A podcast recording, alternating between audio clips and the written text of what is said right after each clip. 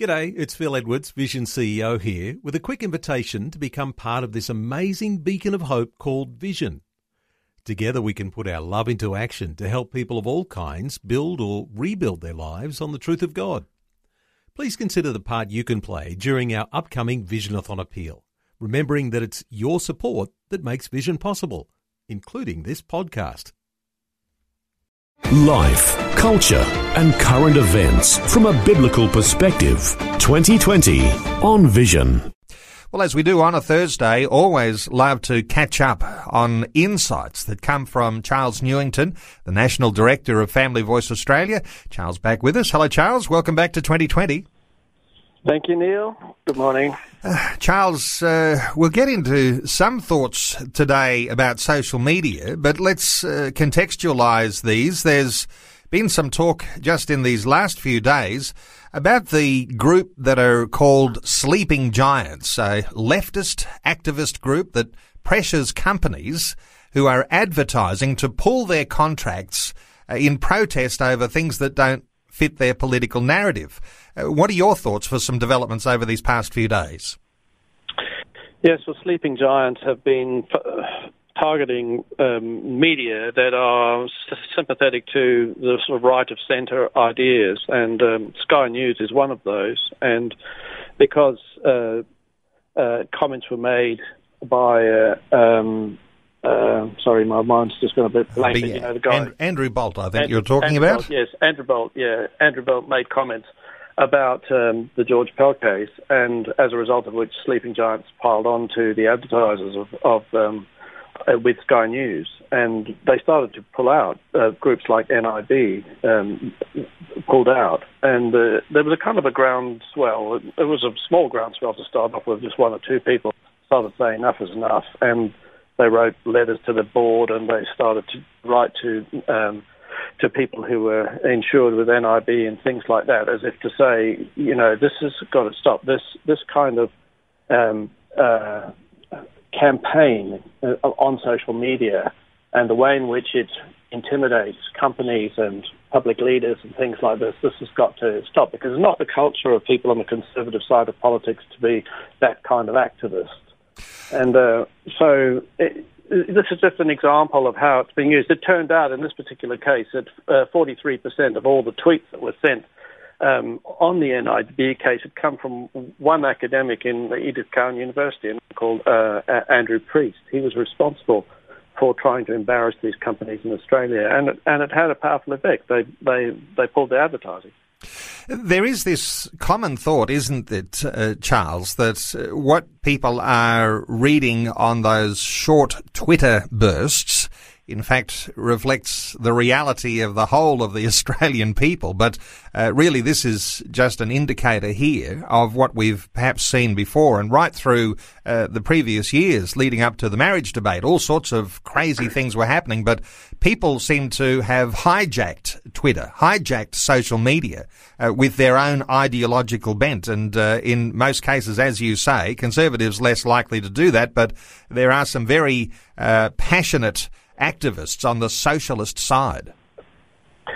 Well, uh, social media does enable us to to step away from what we might call, you know, the, the rigors and demands of um, of formal journalism. Not that those are respected very much these days, but um, you, you, can just make an emotional statement. You you can, and and I recognise that that it's not just the left that does this. You know, um, this is the power of social media that you can combine. You can create a meme, just a picture and a statement and it has uh, it has great effect. You know, we we this with Family Voice, for instance. We might make a statement about uh, uh, about something like abortion. You know, um, a classic statement of um, of a, an American doctor who made the point that if they're not human, why do you harvest their organs? You know, talking about the uh, the unborn, you know, because um, that's the whole thing that that, that, that the, the unborn child has no defence in states like uh, Queensland, no legal defence.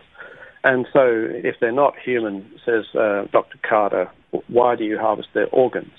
And uh, and that statement just captured people's imagination, and we had 100,000 people just um, you know, do what you do with social media. You either like it or pass it on to friends. It just went boom. So this happens. These things go viral, and and um, it's you know we still haven't. It's just transforming the way that society communicates. And uh, I used to think that. I mean, look at how um, uh, um, Donald Trump, for instance, President Trump, how he used Twitter to circumvent um, the unsympathetic national media in the US, and and he used it to great effect. You know? yeah, well, it certainly is being used to great effect. Uh, so much so, and uh, there's a little nudge here. I, I can I can just feel this little nudge that says Christians need to become more astute about finding those creative ways to use social media because uh, there are those who are on an anti-Christian agenda who certainly have been able to uh, hijack uh, this social media. And some research out of the US, Charles, uh, some data on the opinions of young people. So we're talking about the next yeah. generation coming up, uh, yeah. thinking that socialism is a great idea. Yes, uh, and and this data, is something like 60% of uh, young Americans, uh, they're uncritical about socialism. They think it's a it's a better idea than democracy, uh, and um, you know, similar sort of attitudes are reflected uh, because I I think actually that the way that people are forming opinion is different. It's not formed on the basis of reason consideration anymore. It's formed on the basis of an impression, an emotional impression that's made by, say, a celebrity that just says something smart and it just resonates with the person, so they take it on as gospel.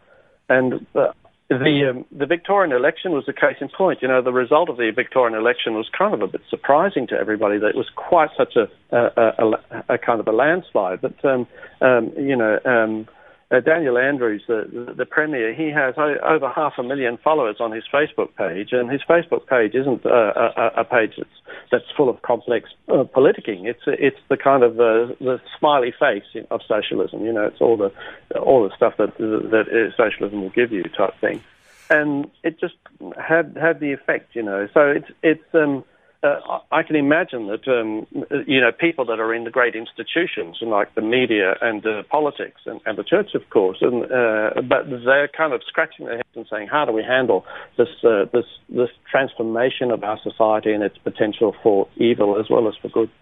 Uh, lots more to say on that, but let's uh, see if we can cover a little more ground this morning. There's a column in the Australian this week entitled "When Love Isn't Enough." Uh, by Katrina Grace Kelly. It's about singles who want to have a baby and are advertising for co-parenting uh, like a dating site uh, that does a couples match. Now, there's all sorts of ethical issues around this. Uh, this is something you've been concerned about, Charles. Yes, this is, uh, of course, the, the, type of thing that's that's sometimes done in America, where uh, people are sort of saying, "I really want a baby, but I'm not sure that I want a um, a, a, kind of a relationship with a, with another adult, you know, and so they, they advertise anybody want to co-parent, which can mean that you can live more or less your own lives, but you can share some responsibilities for parenting the, the, the child. Um, so um, you get the benefits of being a parent without all the liabilities of a marriage. Um, it sounds, um, you know, to some people like um, like heaven. Um, but um, life's not like that. So this this um, this then just highlighted uh, uh, for uh, uh, for Katrina Kelly. It highlighted the fact that that in fact uh, sperm donors had been um, in society now for quite a long time, since the 1970s particularly, and um, there are now 60,000 people who have been conceived through sperm donation in Australia alone and uh, you know the complexity of that, the, the, the biological complexity of that, the genetic complexity of that is starting to manifest. Well, if we and, were all just if we were all just uh, somehow rather mechanical, it might not make much difference. But uh, there's much more sophistication to the way we are as humanity. And uh, of course, we'd say that's because we're created in the image and likeness of God. Uh, but uh, these arrangements uh, they, as you say, coming to uh, to sort of uh, a maturity now with a generation yeah. that's been born. Sixty thousand, you were saying. Uh, yeah. But DNA testing now gives people the capacity to know who their biological parent is. Yes, well, uh, it's it's it's like um, uh, all children who don't know who their biological parent is, but uh, when the chil- children of donor donor conception uh, discover this, uh, the, it unsettles them, and uh, there's lots of evidence of the fact that many go on deep searches to try to find out um, who is their parent because it has to do with identity, a deep sense of identity uh, you know, where do I where do I come from? I mean, this is a deeply religious question. Actually, it's a profound question. Where do I come from? Whether I'm talking about biologically or whether I'm talking ab- about that in a bigger sense. And so this is happening. And um, uh, and what's happening is that they're going to DNA uh, companies, you know, that can do DNA searches, whereas before the donor, the the donor, the, the sperm donor was private. Uh, now, you know, the question is that they go and do these donors these DNA searches, and uh, surprising things coming up. But you can imagine the challenge of it in a in a small relatively small society like Australia, um, th- there could be some genetic complications of people who are half siblings or whatever uh, getting into a relationship without knowledge. So, society, I better just sort of take some deep breaths and have a think about this. I think that is undoubtedly the case, and we'll no doubt hear more about that as things begin to unfold and as researchers start to discover that there are all sorts of connections where they ought not to be. Hey, Charles, uh, let's uh, pick up on something important because uh, something that Family Voice Australia is doing, and this is the organisation that you lead. Uh, you're sponsoring an upcoming tour with Professor Stuart Piggin, and uh, he is just the most amazing uh, historian and has got his recent book, of course, about evangelical Christianity in Australia and a history that is absolutely fascinating to read. Uh, you've got Stuart Piggin and uh, you've got a tour about to begin. Give us a little insight into uh, what, what that's going to be all about.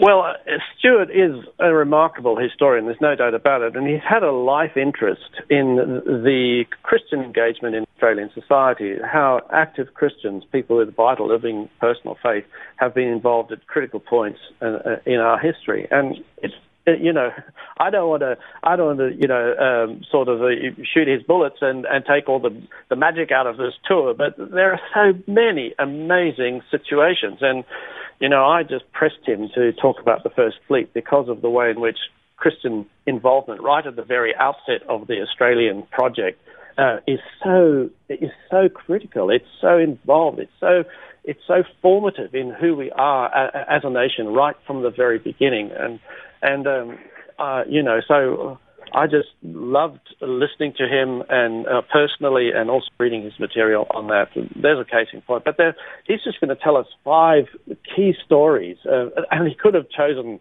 scores of them, but we don't have time for scores. So we just got five where he's just going to talk about five people and situations that um, that some of us would be aware of um, in our national history, where where God's people have been so influential in in in shaping character of, uh, of Australia as a nation. And the reason why I, I, I feel this is so important is because of two things. One is because many Christians are being kind of given the impression that, that Christianity is his, is history. It's just it's just not present um, uh, in our present day. But it, uh, and so as a result of which we kind of feel rather apprehensive about being public about our faith.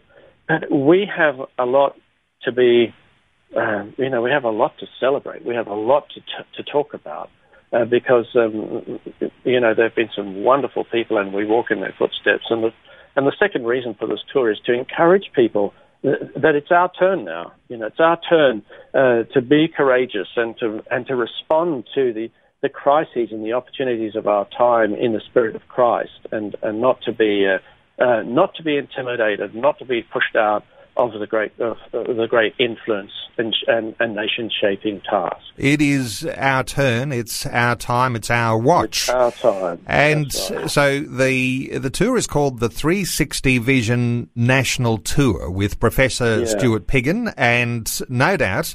Uh, I know there is a link on your website page, so that's yeah. where I'll point people to know where he's going to be speaking. Is it a capital city tour? Are you going beyond capital cities? Yeah, it's a capital city tour, but, and and and and he, there are kind of conversationalists with him, like in Sydney. You know, John Anderson, former de- uh, former deputy PM, is there, and and uh, also um, in in in in Brisbane here we've got uh, Senator uh, Amanda Stoker, and we've got Andy Gourlay, who started Red Frogs. You know, that's just been such a powerful influence upon younger generations, and that sort of thing's happening in different states. So it, it's a great conversation. Stuart Stuart sort of loves great stuff into the crowd, and uh, and and these people pick it up and sort of say, "Wow!" And this is what's you know, this is the connection. This is what's happening in society today, because it's not all bad news. Actually, the good news is very often not being reported, but there's some wonderful stuff happening in Australia today, and we mustn't lose hope. Look, I'm very familiar with Stuart Piggin's book. It's called The Fountain of Public Prosperity Evangelical Christians in Australian History, 1740 to 1914. And of course, uh, when you mention that date, 1740, you realise that the first fleet wasn't here until 1788. So exactly. 1740 actually takes in what happened with the uh, the uh, the outcomes of the Great Awakening and the amazing spiritual encounters that happened that shaped uh, England uh, before the First yeah. Fleet even arrived here. So uh, it is going to be an amazing time and a tour, and the conversation undoubtedly with all of those personalities that you mentioned will be outstanding. Let me sh- tell people where they can get details about that tour. Familyvoice.org.au familyvoice.org.au and uh, you'll be able to find out dates and venues as that is a capital city tour about to get underway. Charles Newington is the National Director of Family Voice Australia. Charles, always love your insights. Thanks for being with us once again on 2020. Uh, thank you, Neil. It's a great privilege.